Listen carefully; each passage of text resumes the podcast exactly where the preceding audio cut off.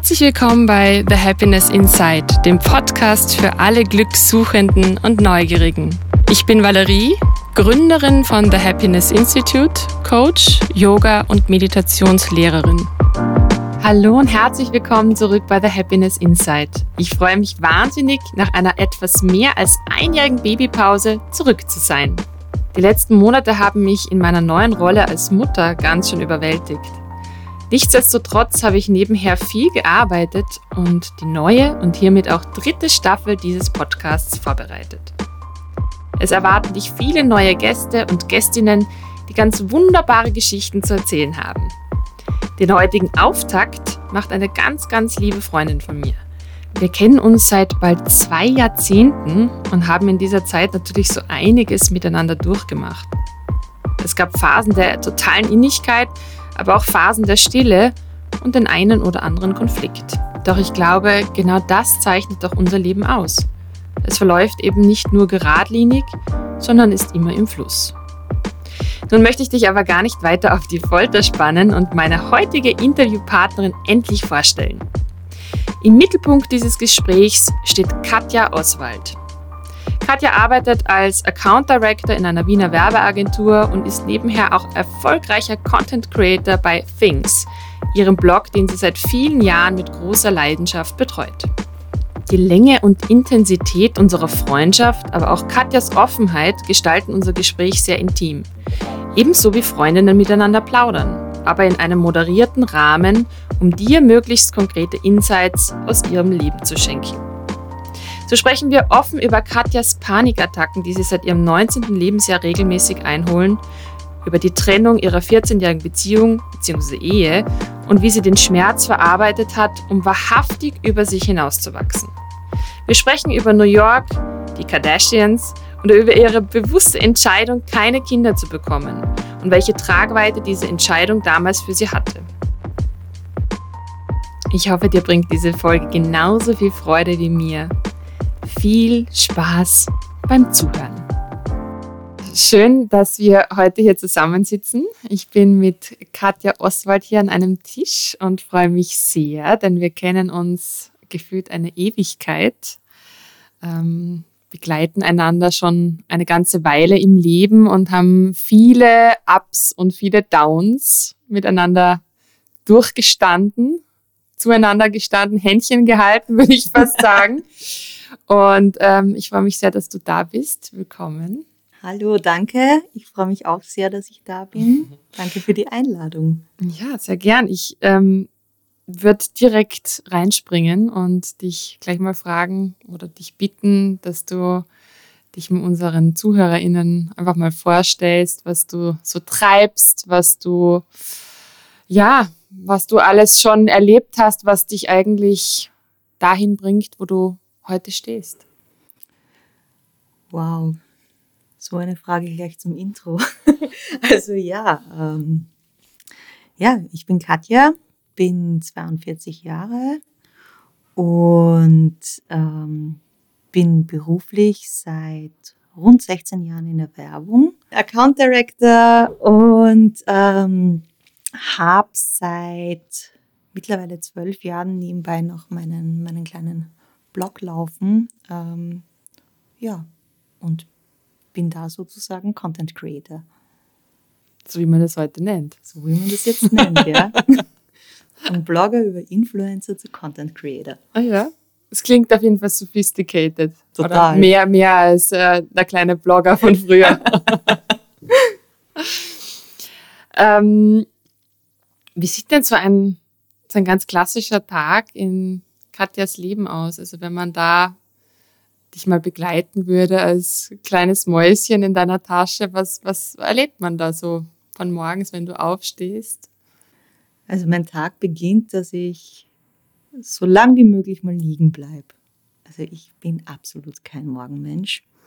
Dann muss eigentlich alles recht schnell gehen, bis ich mich dann aufs Rad schwinge und in die Arbeit fahre.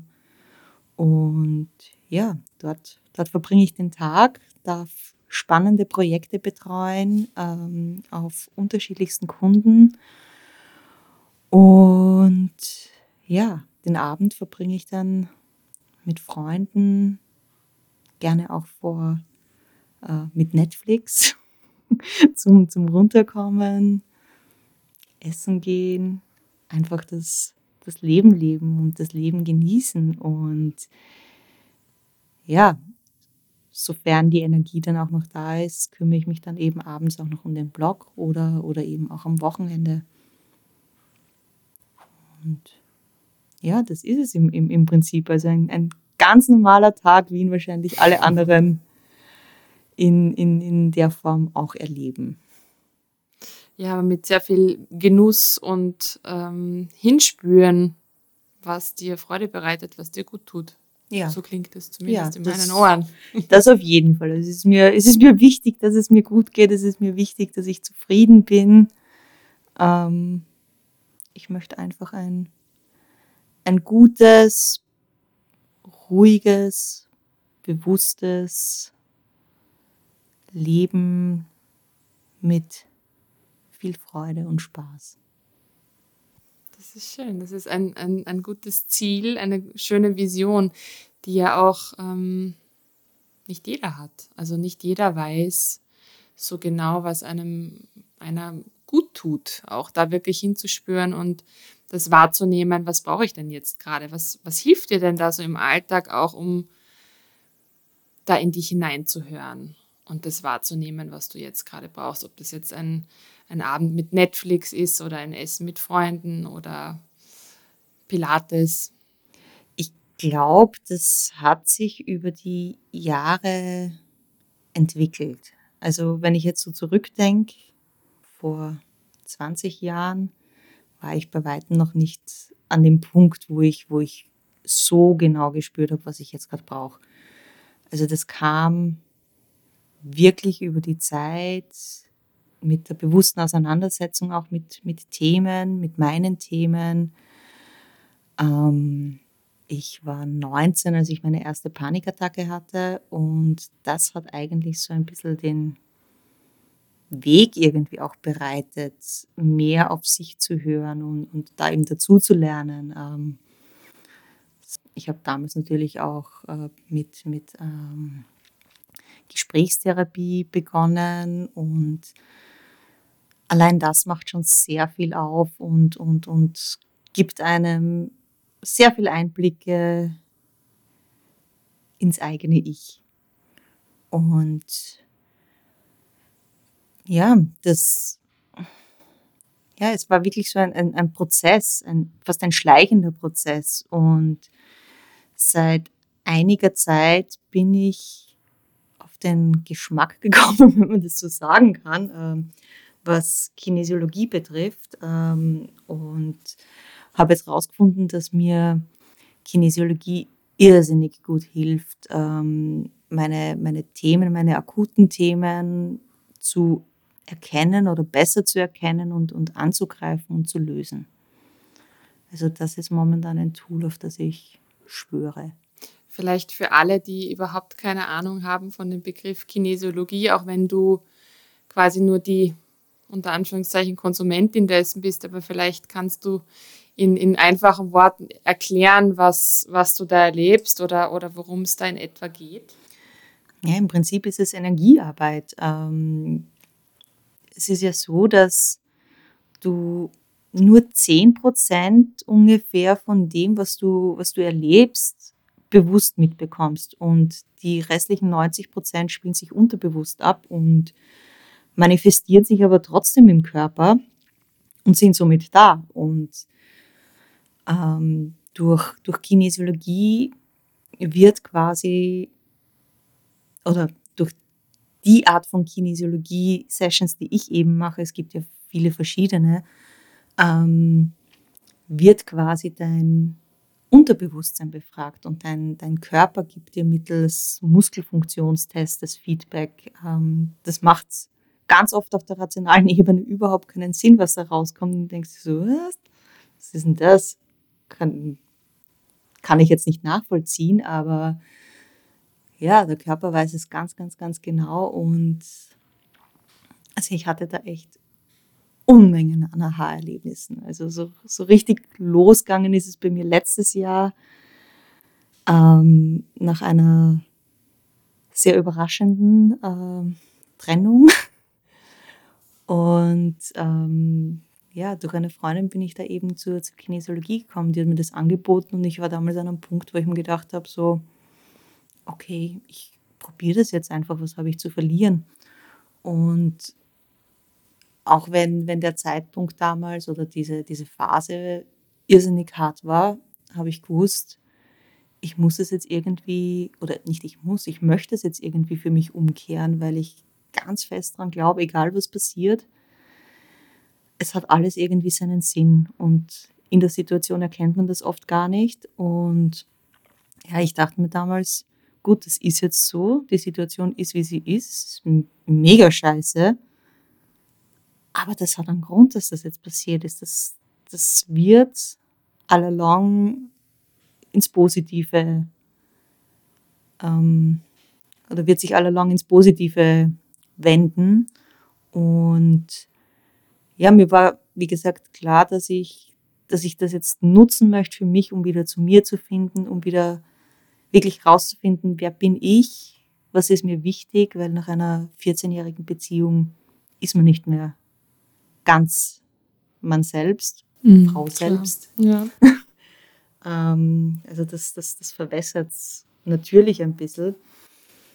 Ja, man ist vielleicht einfach eine andere Frau. Also man entwickelt sich mit in einer Beziehung und man entwickelt sich außerhalb der Beziehung. Genau. Und ja, ich wollte dem Ganzen, oder ich wollte mir einfach wieder auf den Grund gehen und so quasi den Reset-Button drücken und sagen, gut, ich bin ich und ich brauche jetzt auf niemanden Rücksicht nehmen. Es geht jetzt nur um mich. Was will ich eigentlich? Was ist mir wichtig? Und ja, das vergisst man oder verlernt man auch in einer Beziehung ein bisschen über längere Zeit. Oder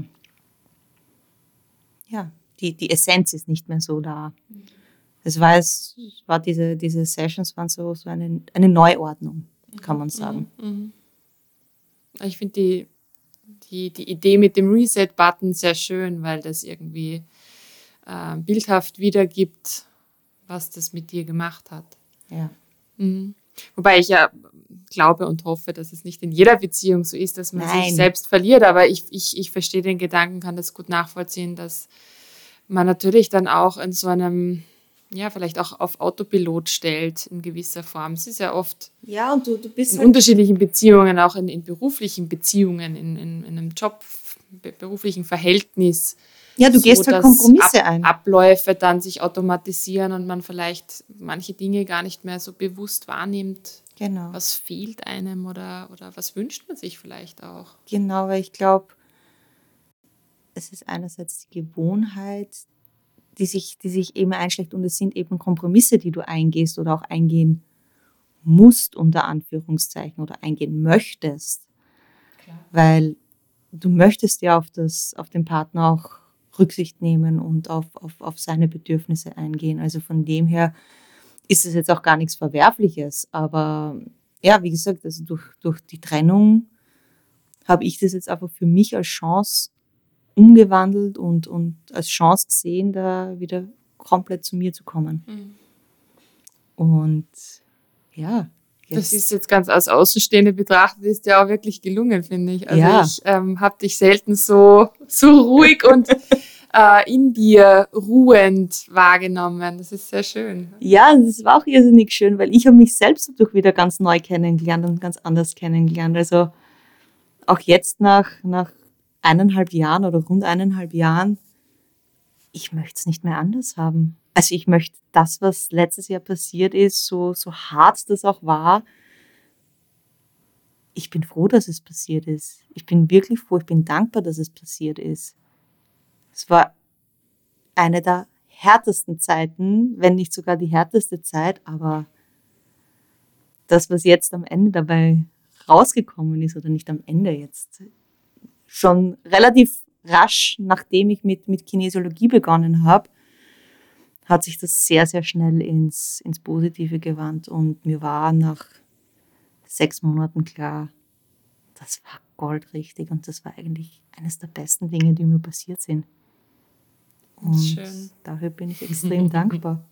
Ja, Gott sei Dank kommen wir oft im Nachhinein drauf, warum wir diesen Schmerz fühlen mussten. Ja, und es ist auch immer so, es muss richtig scheiße sein und es muss richtig, richtig unangenehm sein und wehtun, dass ich was ändern kann. Ich glaube, wenn das nicht ist, ändert sich wahrscheinlich zu wenig. Dann ist der Leidensdruck vielleicht nicht groß genug, um wirklich Veränderungen zu forcieren auch. Ich weiß es nicht, aber das ist so ein bisschen die Erfahrung, die ich gemacht habe, dass es, ja, wenn du nicht wirklich am Boden mal aufknallst, dann hast du nicht wirklich einen Grund, da was zu verändern. Ja, ich denke, es kommt immer auf den Veränderungswunsch vielleicht auch drauf an. Also wir sprechen ja auch immer vom Verlassen der Komfortzone, also außerhalb der Komfortzone beginnt Wachstum. Aber klar, also gerade in so Beziehungsthemen, wo es um Abhängigkeit geht, ist es ja oft so, dass es wehtut, bevor. Ja. Das sind dann eigentlich so Extremsituationen, ja. Wenn wir jetzt nochmal so ein paar Schritte zurückgehen, was waren denn generell so Herausforderungen in deinem Leben, die dich geprägt haben, die dich zu dem Menschen machen, der du heute bist? Also du hast vorher die Panikattacken angesprochen, die dich eine ganze Weile lang begleitet haben. Was hat das mit dir gemacht über all die Jahre? Naja, die haben mir halt über all die Jahre immer wieder in mehr oder weniger regelmäßigen Abständen gezeigt, dass es da was gibt, was offensichtlich nicht passt, was mich offensichtlich unbewusst so abartig stresst, dass mein Körper mit Panikattacken reagiert. Also das kommt ja dann auch nicht von ungefähr. Und die Auseinandersetzung damit und dieses hinschauen wollen, hat mich halt jedes Mal so einen Schritt weitergebracht. Weil wenn ich in solchen Phasen war, und ich muss jetzt auf Holz klopfen, dass es schon länger nicht mehr der Fall war, wollte ich eigentlich natürlich so schnell wie möglich raus aus der Situation. Und diesen Ausknopf gibt es aber in der Situation nicht. Deshalb muss man dann halt ein bisschen tiefer gehen und tiefer graben. Und im Nachhinein gesehen, man, es redet sich im Nachhinein auch immer leichter, klar, ist mir das jedes einzelne Mal gelungen. Also ich habe am Ende dann immer wieder was mitgenommen. Es ist jetzt nicht immer gleich gelöst worden, aber immer so ein kleines Stück weitergegangen. So Baby-Steps quasi. Und ja, also ich wie gesagt, ich klopfe auf Holz, dass ich jetzt länger davon verschont bleibe, aber wissen tue ich es natürlich nicht. Also es kann trotzdem jederzeit passieren. Ich weiß, ich habe das in mir, ich reagiere oder mein Körper reagiert ganz, ganz, ganz deutlich, wenn was nicht passt, weil ich es selbst nicht sehe oder nicht sehen will. Und was er wiederum eigentlich, auch wenn es sich negativ anfühlt, aber trotzdem ja irgendwo ein Geschenk ist, dass der Körper die Signale gibt. Ja, man kann's so sehen, man muss es auch so sehen. In den jeweiligen Situationen sehe ich es definitiv nicht so. Ja. aber ja, ist es. Also es sind lauter so Hints, so hey, da ist irgendwas komplett off und du musst jetzt mal suchen gehen. Schau mal, was da los ist. Irgendwas stimmt da nicht. Also ich kann es jetzt so das größte oder einer der größten Aha-Momente war, dass ich im letzten Jahr der Beziehung oder in den letzten 1,5 Jahren der Beziehung so viele Panikattacken hatte, also wirklich auffällig viele, und es für mich null Sinn ergeben hat, bis ich dann in einer Therapiesession wirklich diesen Aha-Moment hatte, wo mir meine Therapeutin gesagt hat, ich weiß, Sie wollen das jetzt absolut nicht hören, aber ich glaube, das hat damit zu tun, dass sie sich in ihrer Beziehung gar nicht mehr sicher fühlen. Und das war ein Schlag ins Gesicht, aber im gleichen Moment, wie sie es gesagt hat, und das war, by the way, das einzige Mal, dass mir meine Therapeutin gesagt hat, ich glaube das, weil sonst hat sie mich immer geguidet und ich bin selbst drauf gekommen. Also das war das einzige Mal, dass sie mir gesagt hat, das von außen quasi. Das von außen, dieser Hinweis oder ja, Beurteilung möchte ich ja nicht, nein, ist es nicht, aber dieser Hint kam. Und in dem Moment, wo sie es gesagt hat, erinnere ich mich noch, ich bin dort gesessen und dachte so, bitte sag's nicht, bitte sag's nicht, bitte sag's nicht. Ich habe genau gewusst, dass sie das sagen wird. Also ich habe schon irgendwie gespürt und das war dann auch so die Bestätigung für mich so, damn, das ist es. Und ja, also auch deshalb glaube ich, dass es mir seit der Trennung so viel besser geht als die letzten paar Jahre davor. Und allein deshalb bin ich schon so unglaublich dankbar. Ja, heute sitzen wir da gemeinsam und können drüber lachen. Mhm. Ja. Heute können wir drüber lachen. Heute strahle ich. Das Thema Inspiration ist ja auch bei einem Content Creator ein ganz wichtiges. Wo holst du denn deine Inspiration? Ich reise extrem gern und mir ist Reisen auch irrsinnig wichtig. Und ja, hol mir so oft es geht, auf Reisen eben die Inspiration, aber auch im Alltag. Also ich versuche aufmerksam und achtsam durch die Welt zu gehen und ja, auch auf die kleinen Dinge, auch wenn ich jetzt durch die Stadt laufe, versuchen irgendwie ganz bewusst wahrzunehmen, was ich sehe, was sich um mich herum tut. Einfach die Augen offen halten und ja, dann natürlich auch Freunde, ganz klar. Also, aber so ich für mich, wenn ich ganz alleine bin, ist es wirklich versuchen, möglichst achtsam durch die Welt zu laufen. Das ist Musik in meinen Ohren. Gelingt aber auch nicht immer. Also. Natürlich nicht. Es ist eine schöne Praxis, die wir alle üben dürfen, integrieren dürfen in unseren Alltag, einfach bewusster und entschleunigter durchs Leben zu gehen, um einfach Dinge auch wahrzunehmen, die wir in unserem Stress oder in unserem Wahn von A nach B zu laufen, irgendwie gar nicht mehr sehen können oder hören können. Und schön, natürlich eine andere Inspirationsquelle. Ich meine, ich muss es nicht sagen, aber es ist tatsächlich so, also würde ich mir in die eigene Tasche lügen. Es ist trotzdem Social Media. Also es ist halt trotzdem so ein bisschen ein Tor zur Welt. Klar. Mhm. Wenn man die Frage umdreht, worin kannst du denn andere da draußen inspirieren?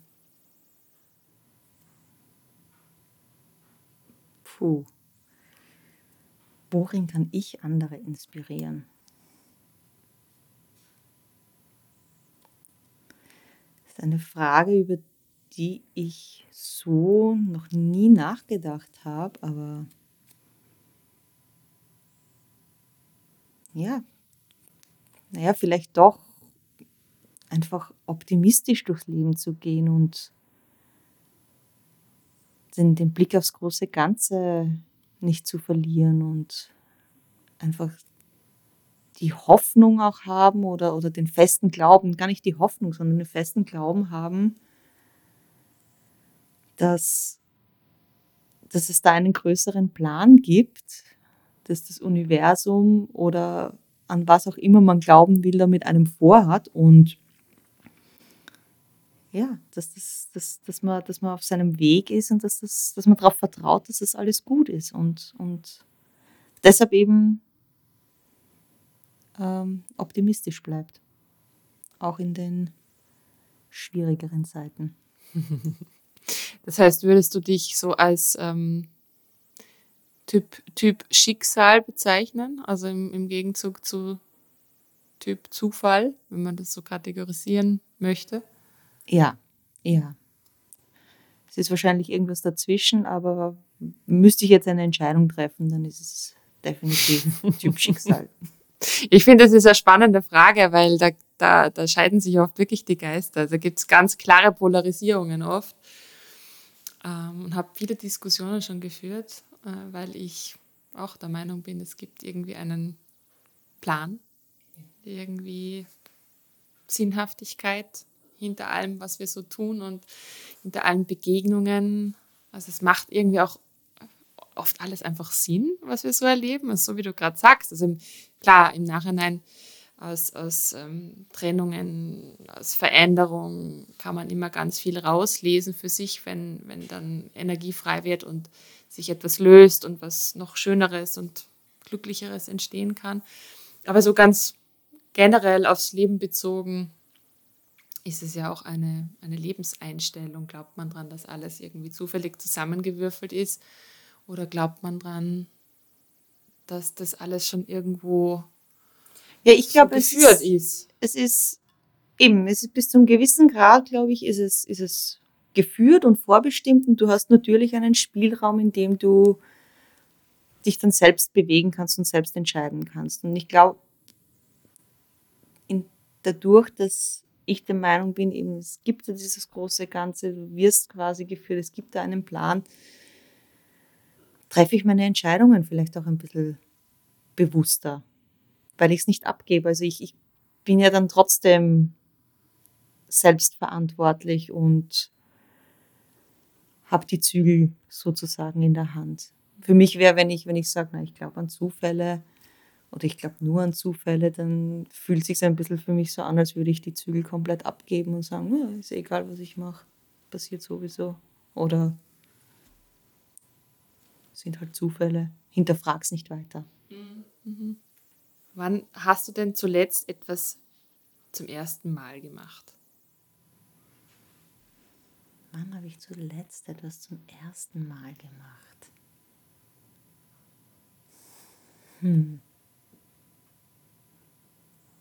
Ich weiß es so ad hoc gar nicht.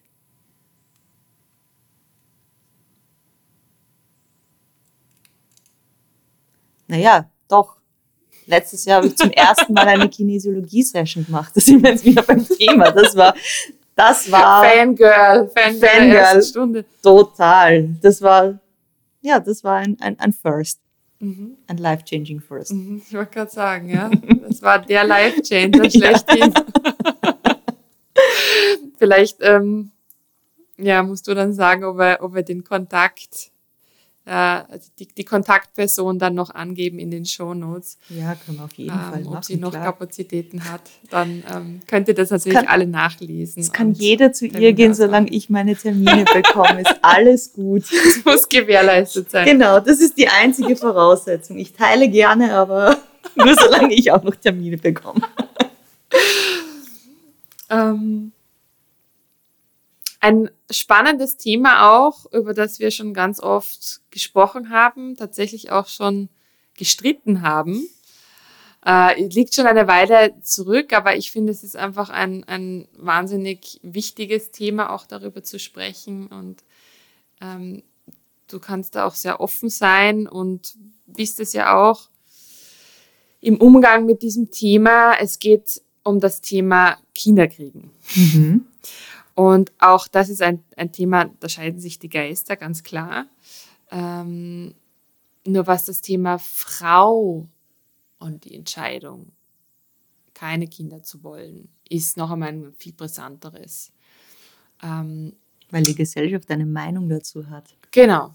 Und da würde mich jetzt interessieren, wie ist deine Entscheidung ausgefallen und warum und mit welchen Themen hast du dich im Zusammenhang dessen auseinandersetzen müssen?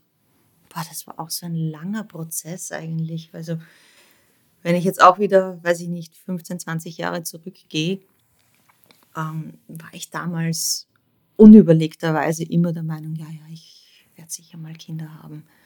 Aber habe das eher so lapidar gesagt, wie man das vielleicht oder wie das vielleicht viele machen, wenn das Thema nicht wirklich am Tisch ist oder nicht akut ist. Und ja, so wie das alles bei mir verlaufen ist, kam bei mir nie dieser wirkliche Kinderwunsch auf. Also ich habe es einfach nicht gespürt und es war für mich dann auch nie der richtige Zeitpunkt. Ich habe aber auch zeitlich keinen Druck oder keinen Stress gehabt. Das Ganze hat sich dann geändert, wie ich 35, 36 war. Oder dann weißt, okay, jetzt kommt dann irgendwie auch die biologische Uhr ins Spiel. Man sollte sich jetzt schon langsam entscheiden. Ist eine große Entscheidung. Will ich das? Will ich es nicht? Will ich es nur jetzt nicht? Bereue ich es? Bereue ich es, wenn es zu spät ist? Also ganz, ganz viele Fragen und dazu dann eben auch dieser gesellschaftliche Druck, weil es wird ja... Es wird vorausgesetzt, dass du als Frau möchtest du Kinder haben. Das ist so, da fährt die Eisenbahn drüber. Und das waren sicherlich 1 bis 2 Jahre, wo mich dieses Thema enorm gestresst hat. Also wo ich es mir selber auch nicht eingestehen wollte, dass ich einfach den Kinderwunsch nicht habe. Und dass das total okay ist, dass ich ihn nicht habe. Und dass mir... Das sagt dir ja auch keiner, dass es okay wäre. Also es ist ja ein paar Jahre jetzt, liegt das zurück. Damals hat sich in den letzten Jahren hat sich ja ein bisschen was getan in dieser Hinsicht. Aber damals hat man da nicht so... Es wurde auch nicht thematisiert, da offen drüber zu reden. Oder zumindest war das nicht in meiner Wahrnehmung. Hat das nicht stattgefunden. Nein, absolut nicht. Ja. Nein, das war ganz und gar nicht so. Also bei mir ging es dann sogar so weit, dass ich mir dann quasi auf Biegen und Brechen eingeredet habe, dass ich ein Kind will. Und dann aber gemerkt habe, dass es mir schlecht dabei ging bei dem Gedanken. Und auch da haben mir meine Panikattacken damals wieder gezeigt, so wow, das ist eine ganz falsche Richtung. Und meine Mama hat damals zu mir gesagt, ja, aber wer sagt denn, dass du Kinder kriegen musst? Also meine Mama war die Erste, die dann mal gesagt hat so, hey, das redest du dir selber. Du musst das ja nicht, wenn du nicht möchtest. Und ich habe dann ein Buch empfohlen bekommen, nämlich Regretting Motherhood. Und das war für mich der komplette Eye-Opener. Das war so, dieses Buch hat mir die Absolution erteilt für mich, dass es total in Ordnung ist, wenn ich mich dagegen entscheide. Und ich kenne Freundinnen, die haben das Buch gelesen und danach gesagt, ja, okay, es legt endlich mal die rosarote Brille ab und legt ein bisschen mehr die Fakten am Tisch und zeigt... Worum geht es denn in dem Buch vielleicht für die, die das Buch noch nicht gelesen oder noch nicht davon gehört haben? Das Buch ist von einer israelischen Soziologin und die stellt in diesem Buch, ich glaube 30 Cases sind, ich bin mir jetzt nicht mehr ganz sicher, von Frauen, die allesamt Kinder haben und aber sagen würden, wären sie jetzt nochmal an dem Punkt, diese Entscheidung zu treffen, würden sie sich dagegen entscheiden. Das hat nichts damit zu tun, dass sie ihre Kinder nicht lieben. Die haben teilweise auch 2 oder mehr Kinder, aber sie sagen, sie waren nicht vorbereitet, was das bedeutet, was das fürs Leben bedeutet, also fürs eigene Ich auch bedeutet, fürs Frausein bedeutet. Und hätten sie nochmal die Möglichkeit, sie würden sich dagegen entscheiden. Und eben, das ist eben anhand von 30 unterschiedlichen Cases sehr schön aufbereitet. Und für mich die Quintessenz war, nein, das ist es für mich einfach nicht, ich möchte es nicht. Ich bin vielleicht auch zu egoistisch dafür.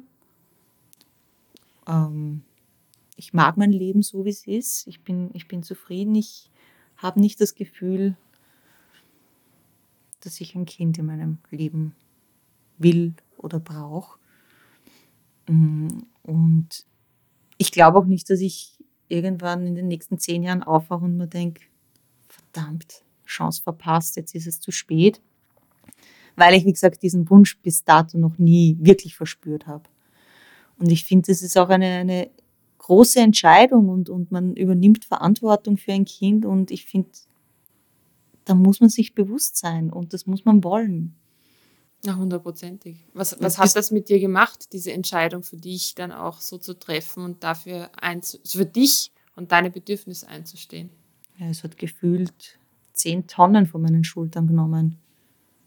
Und also ich stehe zu 100% hinter dieser Entscheidung. Also ich stelle sie überhaupt nicht in Frage, da habe sie auch nicht mehr in Frage gestellt. Und weiß, für mich ist es der richtige Weg. Ich liebe die Kinder von meinen Freunden, ist alles super. Ich glaube, ich bin die Tante, mit der sie dann den ganzen Blödsinn machen können. Da bin ich die Richtige. Es ist jetzt auch nicht so, dass ich sage, ich mag keine Kinder, gar nicht. Mhm. Aber einfach, ich für mich bin fein so, wie es ist. Mhm. Ich finde das super, das so klar, aber auch zu spüren zu lernen, weil ich kenne viele, die sind einfach immer noch am Überlegen, wollen sie das wirklich, wollen sie es nicht, woher kommt der Wunsch, ist der Wunsch wirklich so aus dem Herzen heraus oder ist es, ja, oder wollen sie kein Kind, weil sie vielleicht keinen Partner haben, gäbe es den Partner, wollen sie doch ein Kind, also ein wahnsinniges Dilemma irgendwo auch. Ne? Ja, es ist irrsinnig facettenreich, das Thema, es fließen so viele Punkte damit ein und es ist bei jeder Frau individuell. Ich für mich kann, wie gesagt, nur sagen, das Buch war für mich wirklich eine enorme hilfestellung und augenöffnend. Und ich habe auch Freundinnen, die haben das Buch gelesen und haben gesagt, ja, ich weiß, auf was ich mich einlasse. Ich will es trotzdem. Ich will es unbedingt. Also es ist jetzt kein Buch, das man liest, um sich quasi Kinder aus dem Kopf zu schlagen. Ganz und gar nicht. Es ist einfach, es nimmt ein bisschen die rosarote Brille runter. Und das habe ich in meinem Freundes- und Bekanntenkreis auch mitbekommen, dass das dann ganz oft ein Thema ist, dass dann eben die Probleme kommen oder Themen aufkommen, die total normal sind, aber die dir vorher halt niemand gesagt hat, auf die dich niemand vorbereitet hat. Und dann ist es so. Oder es verstärkt die Probleme, die schon immer da waren. Oder so, ja. Also auch das ist möglich. Aber ja, es ist sicher einfach wichtig, ein Bewusstsein zu schaffen, was es bedeuten kann, was da auf einen zukommt. Mhm. Nicht alles Liebe, Wonne, Waschtrog. Aber gut, das sage ich jetzt, die sich klar dagegen entschieden hat. Also die Frage muss man vielleicht auch an eine Mutter stellen. Ja, die wird die dann wahrscheinlich ganz anders beantworten. Ja, aber wir haben jetzt das erste Jahr noch nicht ganz, aber fast. Also geschafft möchte ich ja gar nicht sagen, aber ja, mit all den Herausforderungen, die Mutterschaft, Elternschaft mitbringt, das ist schon hardcore. Ja. Auch wenn das Kind pflegeleicht ist und durchschläft, man kommt einfach an seine Grenzen. Und ich weiß nicht, ob man sich auf diese Zeit überhaupt vorbereiten kann, ob man überhaupt sich vorstellen kann, was auf einen zukommt. Auch wenn man 1000 Bücher dazu liest, das am eigenen Leib zu erfahren, was es bedeutet, ja, eine Schwangerschaft, eine Geburt auch zu erleben, ganz egal, wie die gestaltet ist und dann auch in diese Rolle hineinzuwachsen, sich selbst neu kennenzulernen und mit allen Themen, die man vielleicht geglaubt hat, schon bearbeitet zu haben, es kommt immer wieder alles rauf. Ja? Und das ist natürlich etwas, wo man, glaube ich, ganz offen damit umgehen sollte. Und deswegen finde ich das super, dass es dieses Buch gibt, auch wenn ich mich fürs Kind entschieden habe, aber da einfach ehrlich zu sein. Ja, ich glaube, das ist es. Auf allen Ebenen ehrlich und offen damit umzugehen.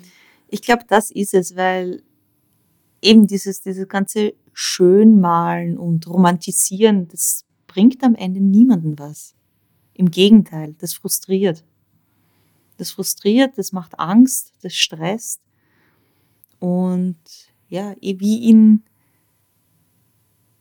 im Prinzip allen Lebens Situationen oder Facetten einfach ganz klar und offen sagen, was Sache ist und nicht die Dinge romantisieren oder verschönern oder nur so hinter vorgehaltener Hand, dann sagt man vielleicht irgendwann mal was. So viele Bewertungen, was Muttersein und wie man als Mutter zu sein hat und Erwartungen an einen selbst und was man nicht alles können und tun und gleichzeitig 1000 Bälle jonglieren und ja, es ist auf einmal so ein Community-Projekt. Jeder hat eine Meinung dazu. Wahnsinn. Das beginnt in der Schwangerschaft. Und da ist es natürlich, da offen zu sprechen darüber, dass die Kinder einem vielleicht einfach mal auf die Nerven gehen. Puh, da ist man eine Rabenmutter, wenn man so empfindet. Ja, aber das ist okay, man geht sich ja selbst auch mal auf die Nerven. Man geht sich selbst auf die Nerven, man hat sich ja selbst auch nicht jeden Tag gleich lieb. Das ist richtig, ja. Ja, also ein höchst brisantes und wahnsinnig spannendes Thema und ich versuche auch das, was ich erlebe, so offen wie möglich zu teilen und vielleicht andere dabei zu inspirieren, in dem Rahmen, der mir möglich ist, um ja, da vielleicht einfach auch eine gewisse Verbindung herzustellen unter Müttern oder auch Nicht-Müttern, die einfach vielleicht trotzdem ähnlich empfinden. Und sagen, ja, manchmal ist es einfach geschissen. Ja, und das einfach okay. Auch so zu sagen oder sagen zu können. Ja, so ja das ist wichtig. Wozu hast du zuletzt Nein gesagt? Wozu habe ich zuletzt Nein gesagt? Ich habe zuletzt Nein gesagt, zu einer Situation, wo mich alte Muster wieder eingeholt haben und wo ich kurz davor war, zu flüchten quasi, mir zu denken, ich schmeiße das jetzt alles hin, ich laufe jetzt einfach weg, ich mag nicht mehr. Und habe dann zu mir selber Nein gesagt, dass ich das eben genau jetzt nicht tue, sondern auch da wieder versuche, dieses Thema anders zu lösen, weil ich mittlerweile weiß, es kommt sonst immer wieder und zwar immer wieder in anderen Formen, aber das Leben will, dass du deine Dinge löst und solange das nicht passiert, wird es das immer in irgendeiner Form wieder vor die Füße knallen. Und da habe ich Nein gesagt. Das ist ein sehr schöner Reminder. Sagt sich jetzt auch irgendwie so leicht. Das ist in der Situation nie einfach. Das ist richtig. Das irre ist schwer. Ja.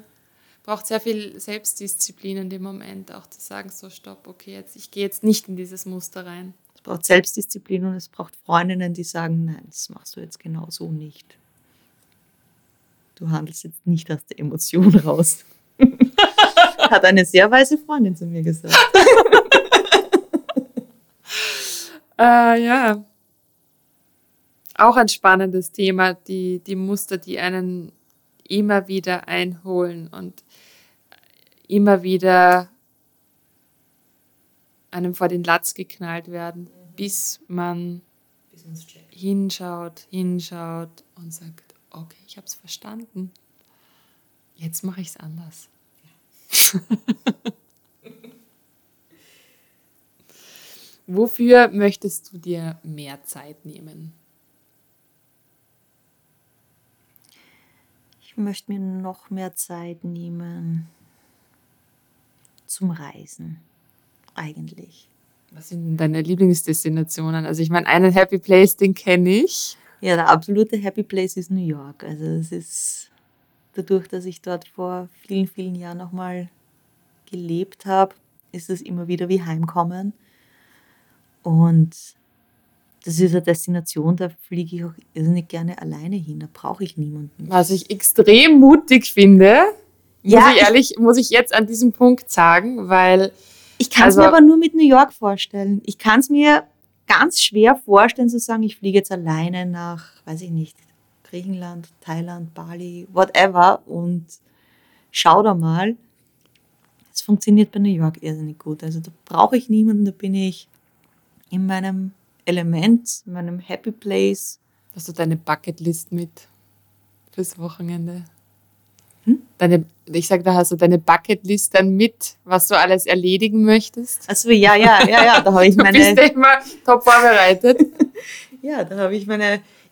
Ich habe eine Liste, wenn ich irgendwo lese oder höre, dass da was Neues aufgemacht hat, seien es Restaurants, Museen oder Shops, whatever. Das kommt dann immer gleich auf die Liste. Dass wenn ich dann wieder mal fliege und ich schaue, dass ich so einmal im Jahr zumindest drüber komme, dass ich das alles parat habe. Ja, und da lasse ich mich einfach treiben. Und mich entspannt diese Stadt. Das können vielleicht jetzt auch nicht viele nachvollziehen, aber mich entspannt es irrsinnig. Also für alle, die New York-Tipps brauchen, du hast auf deiner Seite... hast du sicher einiges, was man nachlesen und finden kann. Ich habe die letzten 5 New York-Trips auf meinem Instagram-Profil in den Highlights abgespeichert. Und da findet sich eigentlich all das, was ich da drüben so mag und mache. Super. Das verlinken wir natürlich auch alles in den Shownotes. Eine Frage, bei der ich, glaube ich, ganz gut aufgehoben bin bei der Katja ist, was sind denn so deine Guilty Pleasures? Meine Guilty Pleasures? Oder gibt es ein Guilty Pleasure? Oder mehrere? Naja, mein Guilty Pleasure, ich weiß nicht, ob Guilty, aber ich bin ein Serienjunkie. Ich liebe es. Das wollte ich doch hinaus. Ich liebe es, Serien zu bingen. Also ich habe echt kein Problem, an einem Wochenende eine ganze Serie durchzubingen. Einfach auf die Couch kuscheln, Netflix, Prime, Disney Plus, you name it. Und los geht's. Was ist deine Happy-Serie, wenn du es so nennen möchtest, der letzten Zeit? Naja. Oder irgendein Klassiker. Also Happy-Serie, ja, nein, eine Serie, wo ich total reingekippt bin, sind die Kardashians. Das ist schon ein Guilty Pleasure, würde ich sagen. Es ist okay, es ist Guilty Pleasure. Aber ich feiere es so. Es ist einfach... Ja, ich mag auch Kalifornien extrem gerne und das ist auch immer so ein bisschen so anknüpfen oder ein bisschen, zumindest die eine Stunde, was dann eine Folge dauert, oder es ist nicht ganz eine Stunde, einfach so ein bisschen ein kurzer Kalifornien-Trip. Ja, also ich kann es nachvollziehen, ich bin total reingekippt in The Real Housewives of Beverly Hills. Das habe ich noch nicht, fange ich aber sicherlich auch bald an. Ja, man möge mich verurteilen deswegen, weil das ist halt wirklich super Trash. Aber ich habe mich mit der Greta Scheichenos letztes Jahr schon darüber ausgetauscht. Die hat auch jede Folge gesehen und es ist einfach großartig. Es ist großartig, weil es geht auch um nichts. Ja, du schaust das an, du lässt dich berieseln. Ja, es ist ein No-Brainer.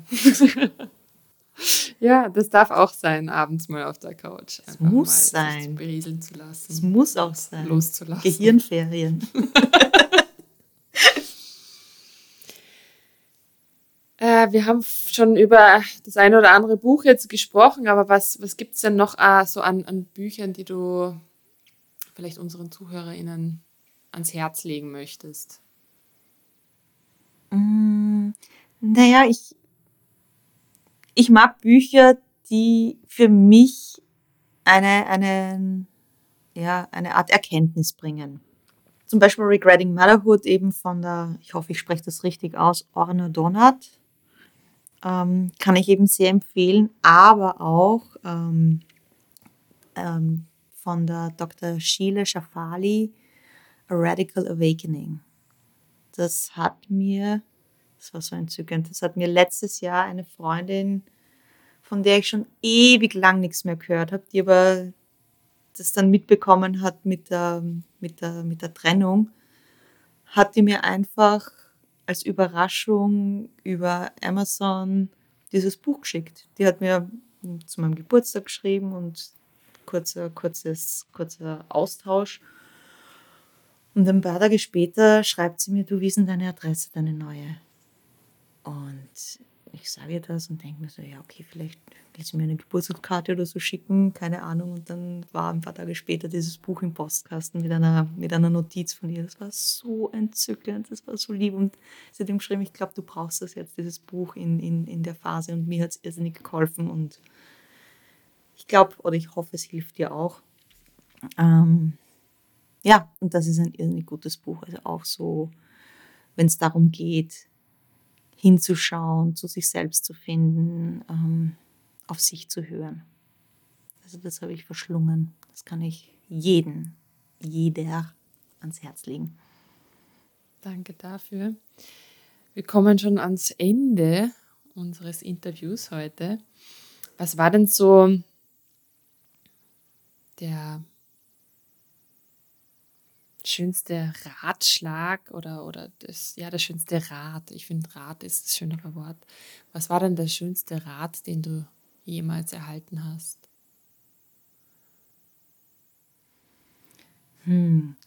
Ich weiß jetzt nicht, ob es der schönste Rat war, den ich jemals erhalten habe, aber lustigerweise ist mir in den letzten Tagen immer wieder eine Aussage von einer meiner ehemaligen Chefinnen eingefallen. Und zwar, die hat gesagt, erwartete Katastrophen treten nicht ein. Und irgendwie kommt dieser Satz in meinem Kopf in letzter Zeit immer wieder, wenn man dabei ist, wenn ich dabei bin, mich wegen irgendwas zu stressen, mich wegen irgendwas narrisch zu machen, durchzuatmen und mir zu denken, erwartete Katastrophen treten nicht ein. Das ist ein schönes Mantra. Und das ist meistens wirklich so. Mhm. Ja. Also ist jetzt kein Rat im klassischen Sinn, aber ja, ein Rat in der Form fällt mir jetzt spontan nicht ein. Ja, das ist schön. Die letzte Frage, oder warum ich das Interview immer gerne damit abschließe, ist, weil ich finde, dass das eine Übung ist, die wahnsinnig wertvoll für unser aller Leben ist und wäre. Wir praktizieren es leider meistens viel zu selten, aber das Thema Dankbarkeit. Wenn wir den Fokus auf das legen, was wir haben, was wir wertschätzen, was uns geschenkt wird, was wir wahrnehmen, ganz bewusst zum Alltag, große, kleine Dinge, dann vermehrt sich das positive Gefühl in unserem Leben und wir gehen weg quasi von dem Mangeldenken hinein in die Fülle. Daher die Frage so an dich, was ist es, was dich heute dankbar macht? Das sind viele vermeintlich kleine Dinge, die aber am Ende des Tages die ausschlaggebenden, die großen Dinge sind. Ich bin dankbar, dass ich gesund bin. Ich bin dankbar, dass ich auf meinen eigenen beiden Beinen stehen kann und unabhängig bin. Ich bin dankbar, dass ich eine großartige Beziehung habe. Ich bin dankbar für meine Freunde.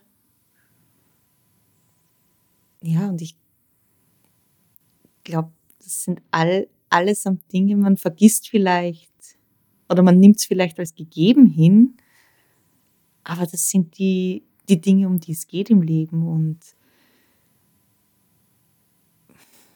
ich denke mir, wenn das alles nicht wäre, dann wäre es ziemlich trostlos. Also wenn ich es zusammenfassen müsste, würde ich sagen, ich bin dankbar, dass ich zufrieden bin. Das ist es. Das sind die perfekten Schlussworte für dieses Gespräch heute. Vielen Dank, liebe Katja, dass du so offen über alles, was du erlebt hast, was dich ausmacht, wo du hinschaust, so bewusst und so ehrlich, wo du auch drüber offen sprichst und das mit uns heute geteilt hast. Dankeschön. Danke für die Einladung. Schön war's. care of yourself. You're worth it. You can have this feeling anytime you choose. Ja, das war eine weitere Folge von The Happiness Insight, dem Podcast für alle Glückssuchenden und Neugierigen. Vielen, vielen Dank fürs Zuhören. Ich hoffe, es hat dir gefallen. Ich kann an dieser Stelle nur ein weiteres Mal unterstreichen, wie viel Freude es mir selbst bereitet, diese Gespräche hier zu führen. Die Möglichkeit zu haben, diese dann auch noch in einem Podcast zu veröffentlichen, ist ein großes, großes Privileg für mich. Zu dieser Folge mit Katja sei vielleicht eines noch gesagt, ein spannender Insight, wie ich finde. Denn Katja und ich hatten für Staffel 2 im Sommer 2021, also letztes Jahr, bereits eine Folge aufgenommen. Doch wenige Tage später kam es dann zu ihrer Trennung mit ihrem damaligen Mann und unser Gespräch ergab weder inhaltlich noch vom Zeitpunkt her wirklich Sinn für eine Veröffentlichung. Die heutige Folge habe ich mit einer völlig neuen Katja geführt. Einer Frau, die durch den tiefsten Schmerz gegangen ist, sich ihren Themen zu 100% gestellt hat und über sich hinausgewachsen ist. Hut ab! Wie bravourös du diese Zeit für dich genutzt hast und danke, dass du so offen mit mir, mit uns darüber gesprochen hast, liebe Katja. Alle Infos und Links zu Katja Oswald und ihrem Blog findest du natürlich wie immer in den Shownotes.